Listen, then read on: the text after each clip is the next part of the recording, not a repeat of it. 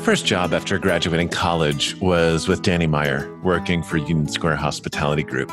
It was the company that I wanted to work for. I remember his colleague, Richard Coraine, came and spoke at one of my classes. And the moment that class ended, I knew that was the company I wanted to be a part of.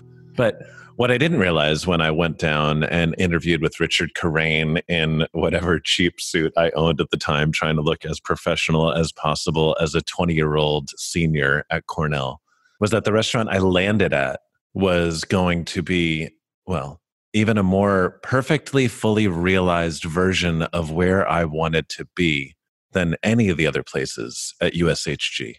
And that was at Tabla. Tabla was kind of the redheaded stepchild of Union Square Hospitality Group. Hilariously enough, it sat next door to 11 Madison Park. And it was an Indian restaurant. And so, you know, Gramercy Tavern, Union Square Cafe, they were always number one and two in Zagat.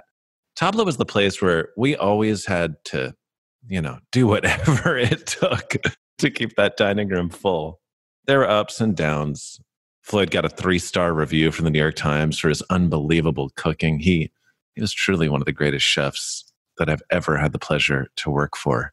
But to be clear, he was not easy. When you start manager training, one of the first things you do is a kitchen stage. And I remember being in the kitchen, trying so hard not to mess up. I mean, it was my first job after school. All I wanted to do was to fit in, to impress everyone around me. And he came up behind me as I was chopping onions one day, and I forget what he said. Another partner at USHG had this quote he used to do from Maya Angelou, Paul Bolles-Beaven. He would say, People forget what you say, they'll forget what you do, but they'll never forget how you made them feel. Whatever Floyd said to me that day, I remember he made me feel scared as shit. He was intense.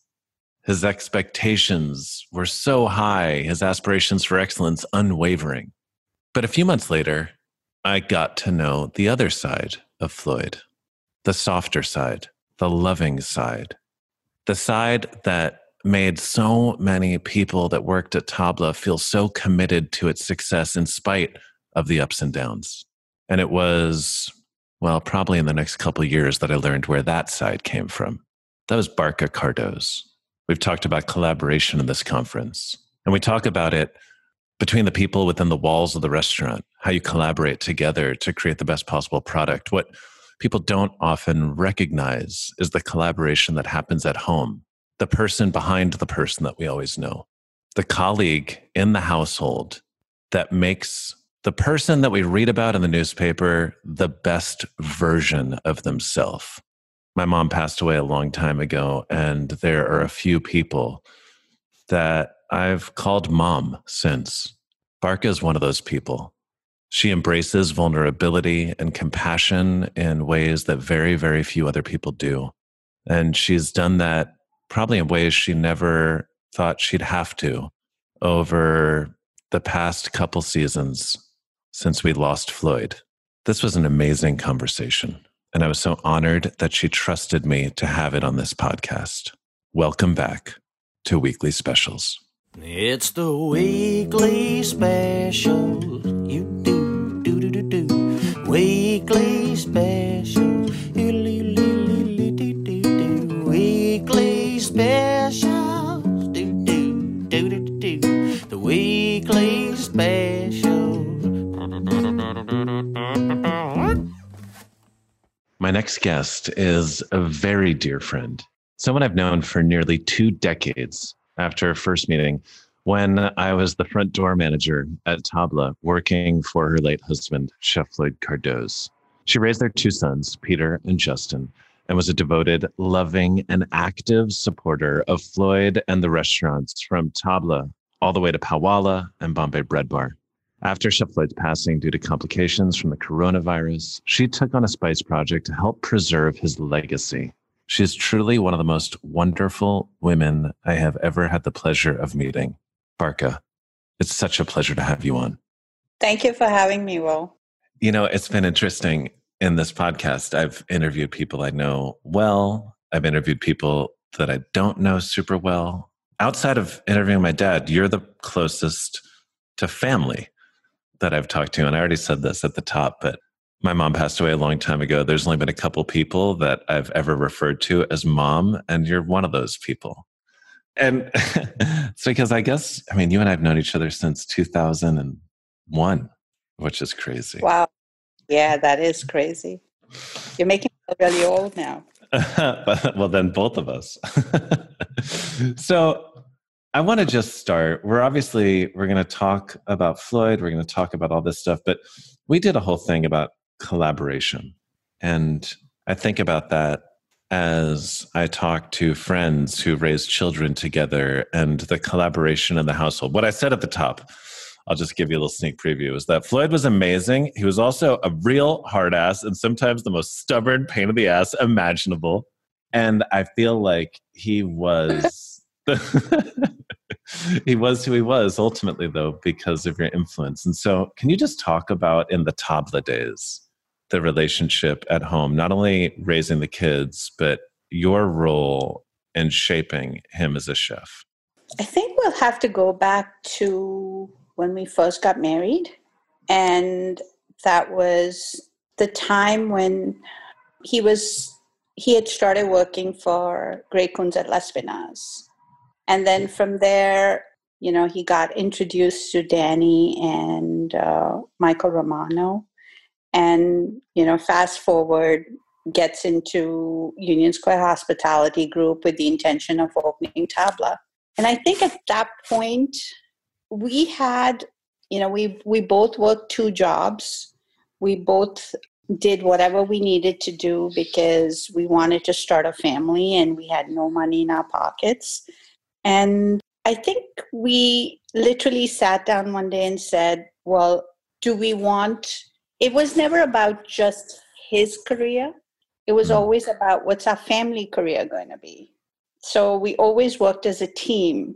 And it was, this is an amazing opportunity for him because he always had this vision. I think when his first conversation with me about, you know, using flavors and spices was when he was 21. And he had always told me someone needs to take French food, French techniques, and add flavors to it. And I would laugh and I would like, who's going to do that? And he's like, watch me. So when Tabla came around and it was like, wow, I'm getting this opportunity to do that, we had to sit down and showcase ourselves mentally to say, what are we going to do with our kids? What are we going to do as a family?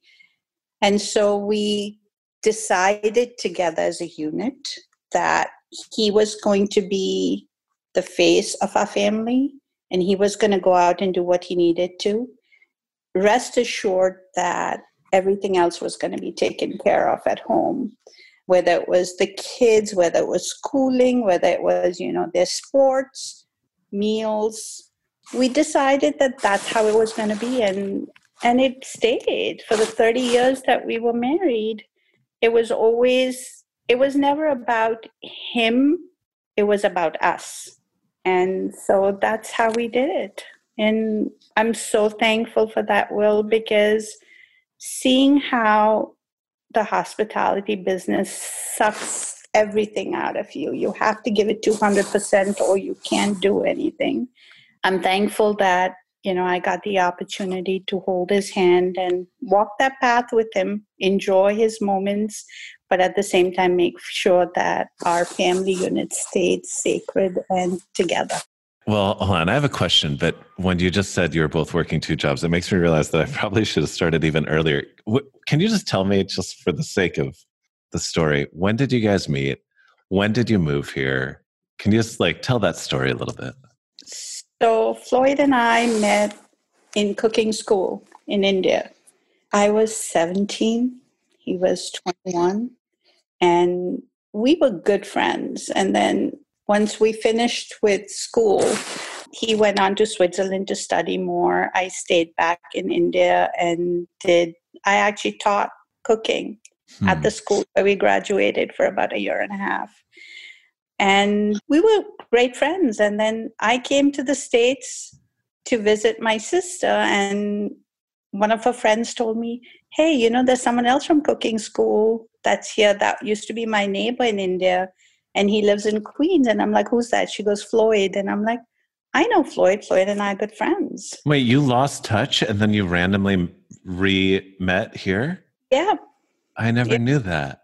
Yeah. So, like, we'd always keep in touch because my parents lived in Bhopal. And so, for me, it was, you know, when I went to Bombay to visit, if he was around, we'd meet up for a coffee or something. And this last trip, if I was coming to the States, it was so crazy that I didn't get an opportunity to get in touch with him or whatever. And then I come here and his neighbor, who's a friend of my sister's in New Jersey, so random, tells oh i know someone that also went to cooking school and she goes floyd and i'm like floyd and i are really good friends and she's like well he's here.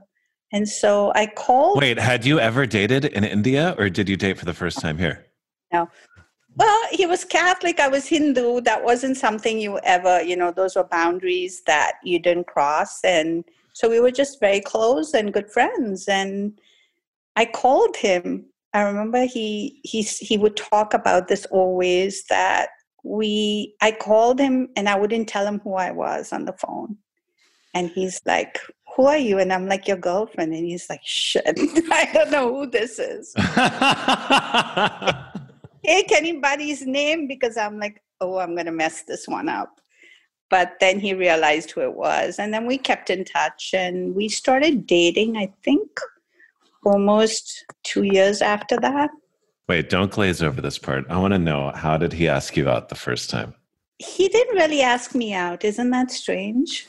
It was just something that we decided we decided together that we wanted to give it a shot because we liked one another.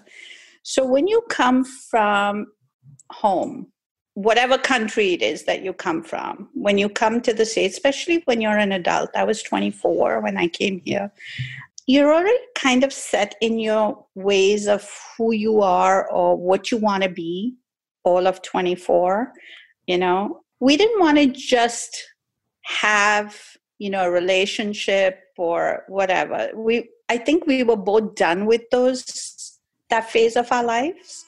And our relationship as friends was so important to us that we literally knew we were attracted to one another we liked one another but we didn't want to you know like give up on that friendship because you you only knew two and a half people. And to give that up knowing that you had that comfort zone of knowing one another. So we decided that we would give it a shot and try it out and we did. You know baby steps he did most of the work. He would work he would work a break shift at an indian restaurant and I used to work in the garment center and I used to live in New Jersey. And so we would just do, he'd meet me in the morning at the bus stop, 42nd Street, Port Authority. We'd walk to a place, get breakfast. Then he'd walk me to work. And then he'd go to the restaurant, open the restaurant because he had the keys, and take a nap till about 11 11.30 and start working. And then it's when he could when he'd get a break shift and he finished work at 3 or 4 he'd then take the train come up to midtown uh, come down to midtown see me for a cup of coffee. And he made all the effort. I love that. Well so okay so i really wanted to hear that and i think everyone wanted to hear that. And by the way i did know you went to cooking school and this is just a little insider thing. All of us that worked at tabla we loved going to bread bar on our days off, but the best cooking you ever got as a part of the Tabla team was when we got invited out to Jersey for it was one of the, the parties we had every year. I, what, I forget what day it was, what holiday. Say Labor, it again. Labor, Labor Day. And you would make the biryani? Yeah, we do all. I mean, it was crazy. We do a biryani, we do Indian food, we'd grill. Floyd would bring out his best wines and alcohol, and it was just, you know, it was family time. Mm. It was family time, and that was special. And everybody came with their kids or, you know, their better halves. It was just such an amazing time. I love those. But just to underscore, we all loved Floyd's cooking, but we really loved Barkha's cooking. Thank you. Yeah. So, okay, back to Tabla and the collaboration at home. And I love how you articulated that because I think it's something that I'm certainly working on. And I know a lot of people in our industry work on it that you can get so swept up in the craziness of the day to day that you start approaching it as an individual and not recognizing that the family at home needs to come first. And if you're making decisions together as a family, you're always going to feel more supported and empowered when you're at work. But I felt like with Floyd, there was always on one shoulder the culture of the kitchen at Lespinasse, which was old school, right? Like there was no emotion. Yeah. A hierarchy, people did not apologize for anything. And then on the other corner, the culture of home. And there were days when he would leave the restaurant in a mood and come back the next day a whole different version. And it was always clear okay barkha sat down and they had a conversation. So the the easiest way to tell that he was upset or something was bothering him is floyd was a man of very few words. And he would just sit there. And you knew when he walked into the house the first thing he always did will which i miss he whatever it was and 99% of the times it was me being in the kitchen getting rushing to get his meal ready because the boys were done and they were you know going to bed or whatever. And then i would start cooking for him. So it was always like i was always like flying by the seat of my pants saying oh my god he's going to be here in 20 minutes we had a thing that the moment he got in his car in the city he had to call me mm. to let me know he was on his way home because then that gave me that window of like i have 30 minutes to make sure that the food's ready. But he'd walk in and he would always sneak up from behind me, hug me, and kiss me every day. And that was something that I was like, I'm busy. And he's like, Well, you're not too busy for a kiss. You can never busy for a kiss. And it was just the sweetest thing because it was like everything else needs to wait because I haven't seen you all day. I just need to hug you. And you could tell from his hug if he had had a good day or he was stressed out because if he was stressed out, it was just he did it for the sake of doing it. And then he was like, I need to get a drink. And he'd sit down. And so I, over the years, learned that when that was what happened, I had to be quiet for a bit. I had to let him get his shoes off, have a couple of sips of his drink, and then you'd realize, okay. So I'm like, what's going on and then he you know in his own way kind of analyze the day or analyze what happened and we talk about it and then it was never me telling him about what he should be doing but it was always about i'm the outsider looking in and this is what i see this is what i feel and a lot of times I feel when you're in any relationship, when you're in it, your vision is very different from when you sit back or you sit outside and you look in. You get a whole different perspective. And I think I brought that to him because I was the outsider looking in.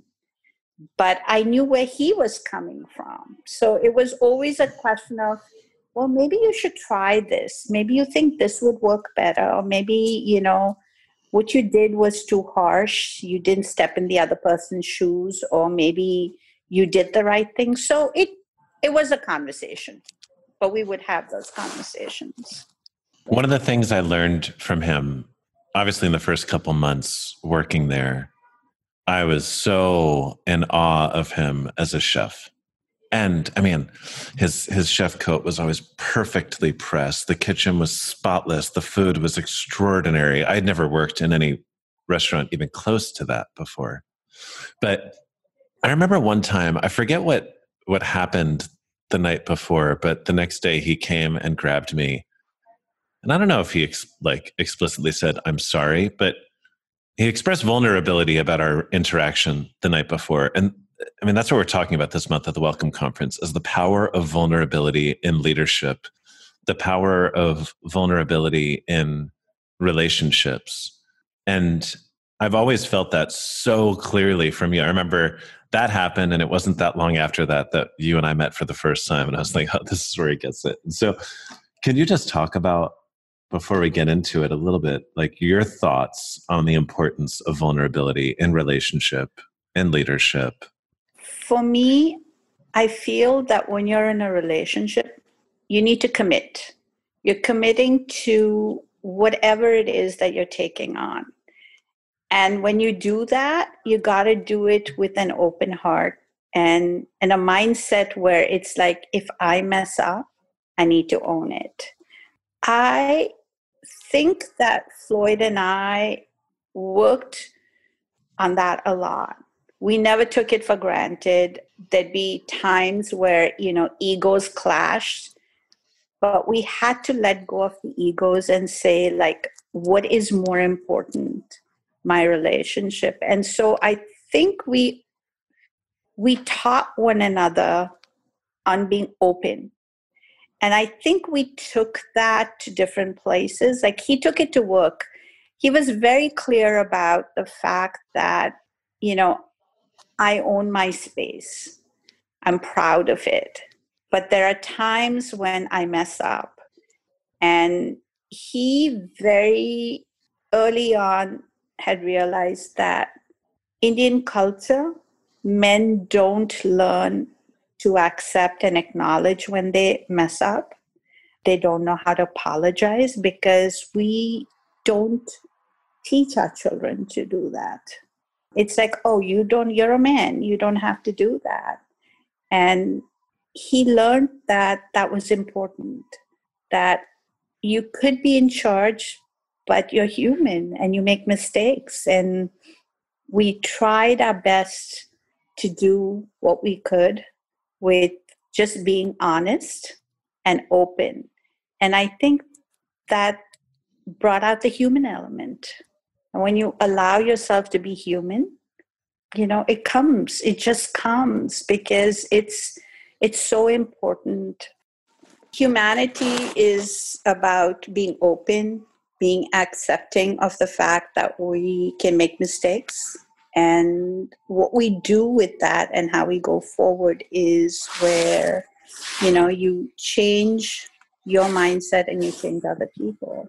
So we both were very conscious of the fact that we come from a culture where you know one has the upper hand on a relationship and we didn't want that. So we made sure that we tried our best to keep our egos in check and were real and that helped. Can you talk about that with raising your kids? Because by the way peter and justin are two of the best kids ever and you can tell that that i mean nothing happens on accident. And so tell me how you approached being a mom. It was rough. I didn't realize that you know coming from a society where it's community and family that helps you raise your kids when you come to the States, and especially with Floyd and me, with the job he had, with what he did. I think for pretty much most of the kids being young, I was a single parent, mm. um, working full time and raising two boys. And I was just very conscious of the fact that I had to do his part as well. I have to say, though, he's one the few people I've known in this business that always chose his family over his friends. He chose his family over going to events, to go to, you know, so he initially would go to a lot of those. And then we realized that it was eating into family time and he was losing out on seeing his boys because during the week he'd be gone. By the time he came home, they were in bed and um, if he went away to do events on weekends, he hardly ever saw them. And so that became my job to raise them as both their mom and dad. And you know, we we tried our best to teach them by example. It wasn't like I'm going to say what I need to say, but I'm going to do something else. It was a combination of we need to teach them right from wrong, but we also need to to show them how to do that. And so we did it. And once he settled down in Tabla, he made a conscious effort to be home on the weekends. And I know it used to upset a lot of the managers uh, because he would take the days off. But I think that helped us a lot with family time. And it paid off because, you know, as the kids started getting older, he was there with them. He made that extra effort to be around and be present. And I'm thankful for that because they have so many beautiful memories now. More than that, it's life lessons, life lessons you learn when you see, not just, you know, by reading. Well, yeah. And by the way, I mean, we talk about this with the oxygen mask, like how counterintuitive it is, when you're on the plane and people say, hey, uh, put your own mask on before you put it on your infant child. But we always talk about that in our culture because if you're not figuring out what your oxygen is, if you're not taking time to fill your own gas tank as a leader, you can't turn around and lead and inspire those around you. And yeah, I would imagine Floyd was a much better leader Monday through Friday because he took the weekends with you guys. And he just had the maturity and the wherewithal to know that that was his oxygen. And he needed to prioritize that such that he could be the best version of himself in the restaurant as well.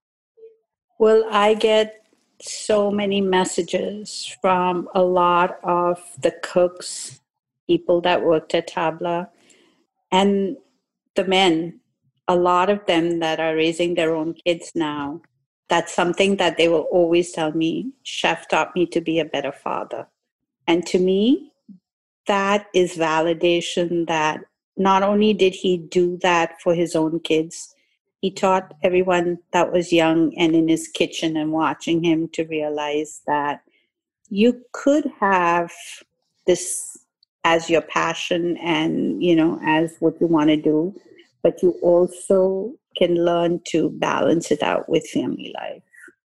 Let's talk about that because obviously it was super early in the pandemic that we lost Floyd. And I know there's people all over the country who have had people close to them that have passed. Floyd is the only person that I am that close with that we've lost this year. And we wanted to do this podcast a because i think there's so much we can learn from you and b because there's been so much stuff that's happened since then and i just think that super important he was so important to me and so many other people that i want to make sure we're all continuing to tell his story and to keep his legacy alive and we're going to get into in a little bit how you're doing that but can you just talk about the outpouring of love from the community of people that loved him and worked for him that that came to you in the months that followed? It's still coming. It's still coming. I knew he was important to people. I knew he made a difference to a lot of lives. I didn't understand the depth of it. It was just crazy. It was just crazy because I still distinctly remember March 25th. And by the time I told our family about it, I must have had a minimum of a thousand to two thousand messages, where that was on Floyd's phone, on social media, text messages. People were trying to call, and it was just like, where are all these people coming from? Because in my world, my world was about 15 and 20 people that hmm. knew him. I think the biggest one that sits with me is I think about a month or so later, I was going through his phone, and on one of his social media platforms, there was a message from someone in India. And I looked at it and I'm like, I wonder who this person is. And me being me, I replied and said, Thank you, you know, kind of you to have reached out. And the person replied and said, I never met Chef. Hmm. I just called, texted him, asking him if he could help me make a decision about my life in, you know, my professional life. And she said, the next you know, he sent me his phone number in India saying, I'm in India right now. Here's my number, call me. And she said, I called him and he got on the phone and had a conversation and helped me decide what my next steps should be as far as a profession is concerned. and helped me get on that path. And I just want you to know he changed my life with that phone call. I didn't even expect him to acknowledge my text, leave alone send me his phone number. And she says, I will forever remember that. And the next time you're in India, and if you decide to come to the city where I'm at, know you're my guest. And this is a person that he had never met. He didn't know who they were. And that's what he did. But that's what Floyd was about. And I'm seeing that even today with people reaching out, with people saying things. It, it's hard, but there's so much pride in knowing that to him, it was about humanity first. It was about people first. It was about if I can do something. He literally lived his mantra of paying it forward, and he did it every single day in whichever way he could. Has has all of the, I would imagine, and we talked about this early on. Two thousand messages as you're grieving is super overwhelming. But has that been helpful in your healing process? More challenging? It was hard initially because it was like when you're in that space of shock and tremendous loss where you wake up and you're like, this is a nightmare. Am I going to wake up from it? Can someone pinch me out of this? And getting bombarded with all of that, it just got to a point where it was overwhelming because all you wanted was space to not feel anything. And people were just reaching out because they were in pain. They didn't know where to go. And the only place they knew where to go to feel some solace, some comfort was Floyd's home. And it for us, it was for us, it was what are we doing? How are we going to heal if this is what we're going to keep doing for someone else? But now when I look at it, I think because I'm also at a space in my own head where I'm trying to heal and I'm talking about it out loud, I'm thankful because I feel like everybody in their own way from reaching out has held my hand and helped me stand tall. And that was something I never thought I'd be able to do. For me, it was just Floyd, and he wasn't there. And I'm finding everybody showing up in their own way, holding my hand and and literally propping me up every day, saying, "We're here." he's physically not here, but his energy is here because he gave us a part of him and we're going to help you. And that helps, helps a lot. I think it's one of the things that I loved about your family, which was, I mean, listen, Floyd was competitive and he wanted to win, right? He wanted every accolade that we could get. Yeah. We coveted those stars and all that stuff. But it, he, it was always very clear that the number of people whose lives you could invest in was more lasting and more important than all of that. And yeah, I mean, right now the stars are meaningless, right? It's it's just the people yeah. that maintain a legacy of a person, right? Completely. You can you realize only when you go through a loss like this that all you have is now all you have is this moment, all you have is today. And everything else will come when it needs to, but you have to be present in your now. You have to take what life is giving you today because tomorrow is not promised. And I I did try my best in the 30 years. I think we both did to live in the now to live in the moments but you know you're human. You tend to get distracted and you're like what's the next big thing? What's the next achievement? What's you know am i going to get a bigger house? Am i going to get a bigger car? Am i going to get you know more stuff? And now where i'm sitting these past 8 months have been such an awakening in my head to say you talk that talk but you didn't walk it change change because this is your reality all you have is this space and relationships. Everything else is so fleeting.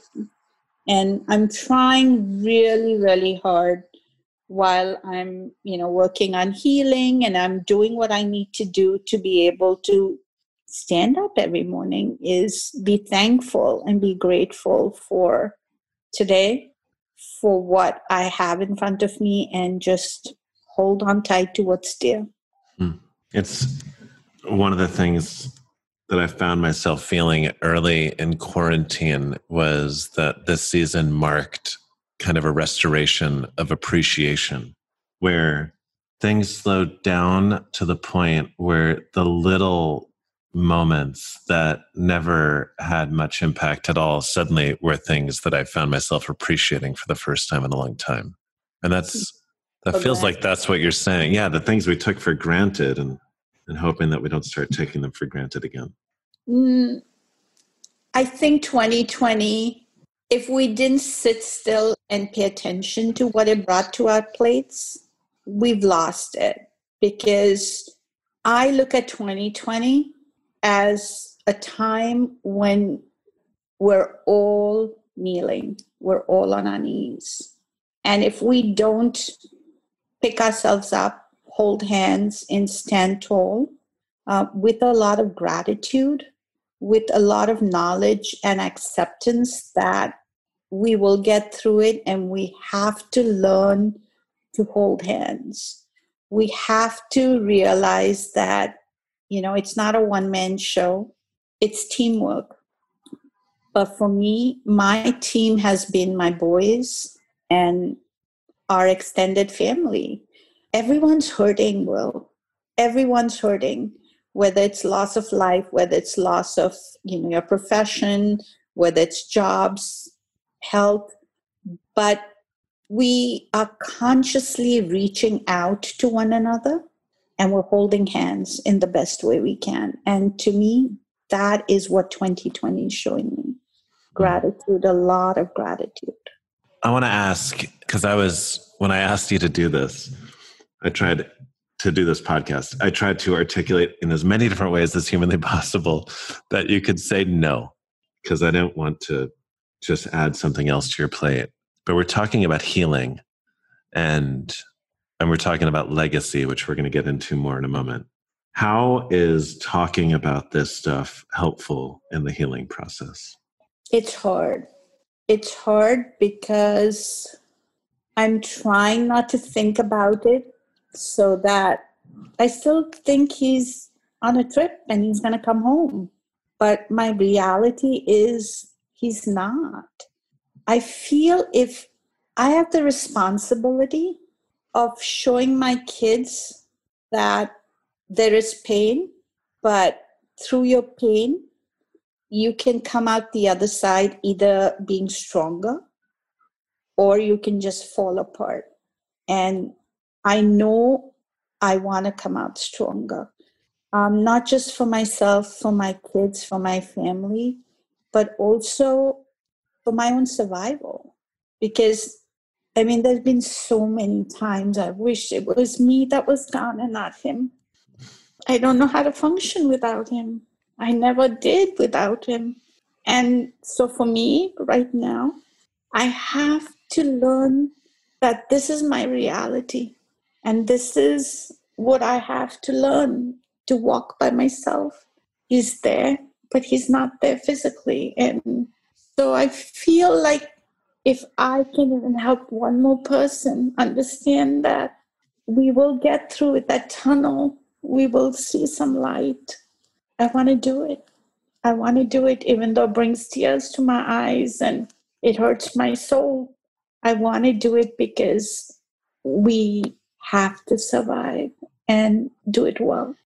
Let's talk about Floyd's legacy and the things you're doing to to keep that alive and thriving. And I, I've seen it in a bunch of ways, having conversations like this, kind of doing exactly what you just said you're focused on doing. I also think it's so beautiful what you're doing with the with the spice project, with the burlap and barrel spices. It's a a group of spice blends that he had been working on, but sadly never got to finish. I, I read in this article that you did with Food and Wine, you said he was this bright star that woke up every morning asking, What can I do next? I just don't I don't want people to forget him. And the spice blend is a way for him to keep teaching other people. So can you talk about the spices a little bit? Floyd and I cooked a lot at home. Meals, weekday meals was my responsibility. Weekends was him because then dad made the fun stuff. You know, he made the steak, he did all that stuff. Weekdays, it was, he was very clear about the fact that he needed his Indian food. So I, you know, every day, once, like I said, once the boys were done, and the boys didn't want to eat Indian food, so we do, you know, I do pastas, I do, you know, rice, I do different things for the boys, and then once they were finished, then I'd start cooking for Floyd. So there would be some days where I had enough of time and I, you know, went through the whole motions of grinding my spices and doing stuff. And there'd be days where I'm like, oh, he just called. He has 20 minutes to get home. I better get this meat. and I would, like, you know, sneak in like store bought spice blends or whatever it was and just do like a quick fix. Floyd was one of those people that never complained about his food. He was always thankful. He was always grateful that you had cooked a meal for him. And he would sit there, he would eat his food, and then I'm like, okay, I, I did this. We got through tonight. And then when we're going to bed, he's like, Did you have a busy night? Were you busy all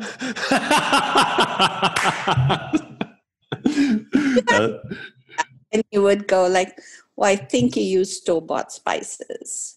You use the blends that i told you to throw out a while ago because they don't have they're like almost dead spices. They're so you know like the flavors are so simple and like single toned if that makes sense. And i'm like how did you realize? He goes well last time i checked i was a chef right? So i know the difference and so he never ever criticized that you had done something wrong.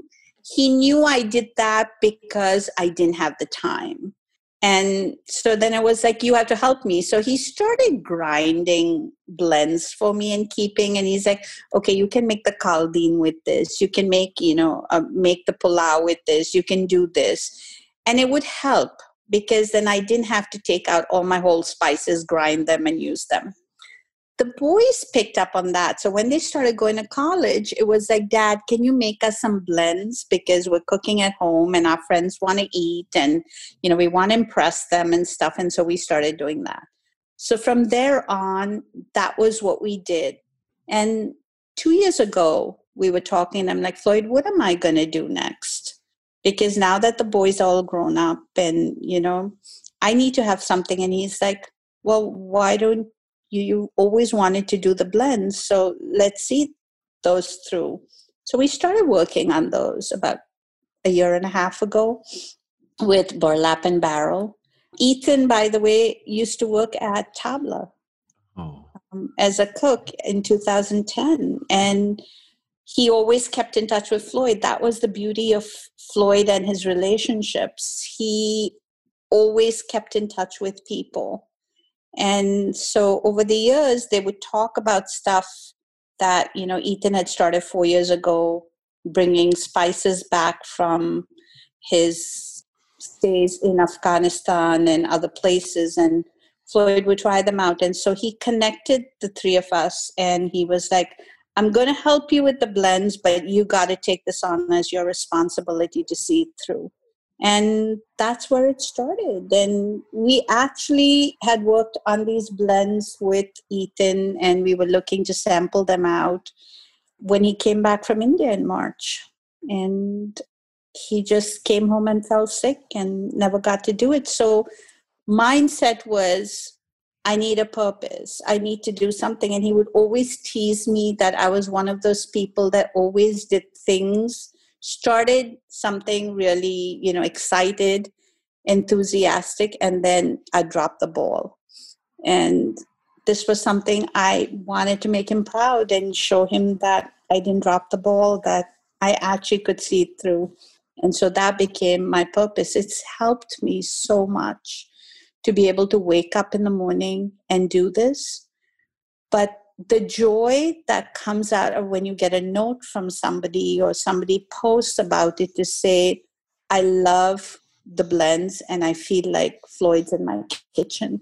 And that's what I wanted because he just always said, the day I know that everybody's got some spice in their kitchen cabinet is when I'm going to rest. Till then, I'm going to keep working at it because people are missing out on flavor. People are missing out on on just knowing what it is to eat food that's just taken to a whole different level when you add spices to it. So I want to do that. You know. I've been, we were talking about this before, but I've been on one of these crazy like keto diets where I've been eating carbs or sugar or basically all of the things that I really enjoy eating. Um, and those spices have literally saved my life, not only in making food more delicious, but it's made me feel closer to him and to you. Whether it's, you know, just putting some on some some meat or some shrimp or over some eggs or and I said before that I liked the Goan masala the best and you said you like the Kashmir Kashmiri masala. Can this has been like a pretty heavy intense interview. Let's just do something lighthearted for a second. Tell people at home, give them one dish. Tell them how to make something with like something simple with one of these. Oh, the easiest thing to do is if you take any protein, well, basically like poultry, I've done chicken or I've done fish, like shrimp or fish, just put a little bit of that Kashmiri masala on it. You can even add some yogurt and salt to it and marinate your chicken in that and then grill it.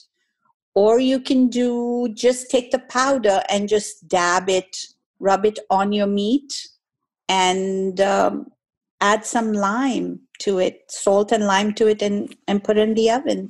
As simple as that grill vegetables and then just throw a little bit of those blends on there to finish off. And it just adds so much life to your food. So much life to your food. It's so simple. People were getting upset when we first started saying, there's no recipe card in there. And I'm like, well, that's the trick. Your mind is your recipe card. Just use it however you want. No boundaries. Don't fear it don't fear spices, don't fear the blends, just use them. I love that. If you don't have spice in your home, remember what she just said. Floyd wanted to make sure everyone had spices in their home, so buy some. They're amazing. I think part of this is keeping his legacy alive. And so, I mean, I know there's a community of us that all worked at Tabla and we were like the bad news bears and adversity made us closer and will forever be close. Like the group of us that worked there will remain close forever. I know that. And that's because of his leadership and his humanity and his vulnerability. After 9 11, it was so hard at Tabla, and he could have been one of those proud chefs that tried to pretend everything was great, but instead, he showed up with his heart and his hat in hand. And he, he got a group of us to work even harder. And by the way, it's really hard to motivate people when times are not good it's a lot easier to do that when times are good. But he accomplished it by just being so beautifully human. And so there's a group of us that know that about him, and we're all going to remember him and carry on his legacy in our own different ways. But for the people out there that didn't have the beautiful luxury of working with him, how do you want him to be remembered? What do you want his legacy to be?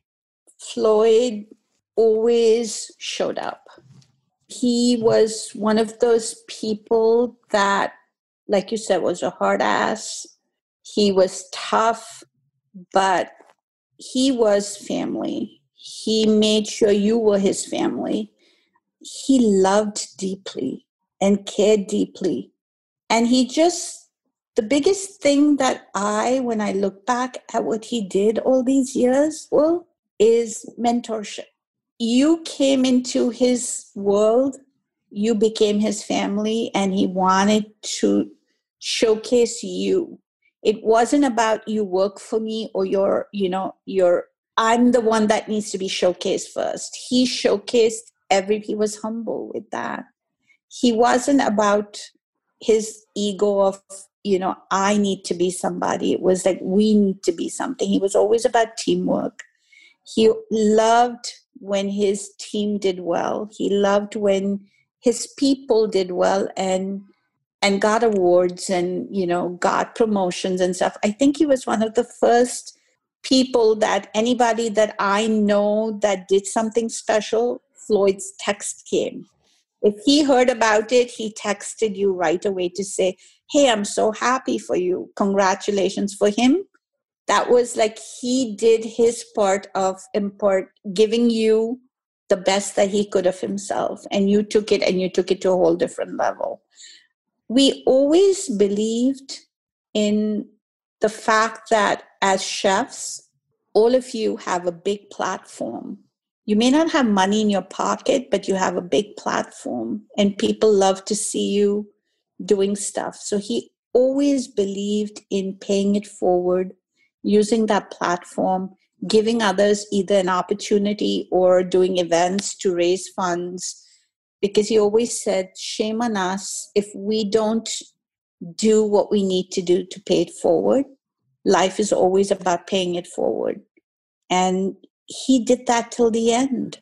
He may not have had cash to write a check out, but he would never say no to doing an event to raise money because he was very conscious of the fact that we need to, our legacy is about what we did and how we made people feel. And also about what we're leaving our children with. Not just his own children but everyone else that's coming after to say if we don't show them by example what are we doing? We're doing nothing. And i don't think he wasted a single minute of his 59 years or i should say the 30 years that i have known him mm. with him to not do that. He did it literally every single day to the best of his ability in any which way he could and nothing was too big or too small for him. So that's his legacy is doing paying forward and just making sure you make people feel good. Barkha i love you so much. Thank you. You too. Thank you thank you so much for joining us and a special thanks to the incredibly generous sponsors who give us the resources to not only create this content, but to deliver it to you. Perhaps the greatest gift is that they've given us the opportunity to connect with you here, even during a season when we're unable to connect with you in person.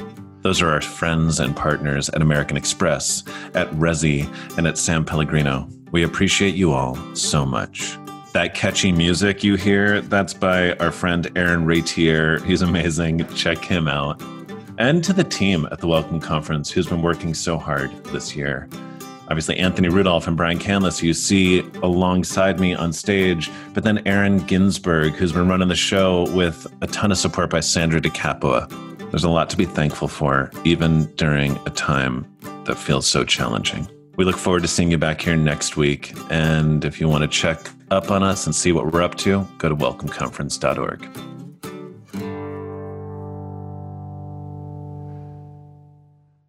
It's the weekly special. You do, do, do, do, do. Weekly special. You do, do, do, do, do. Weekly special. Do, do, do, do, do, do. The weekly special.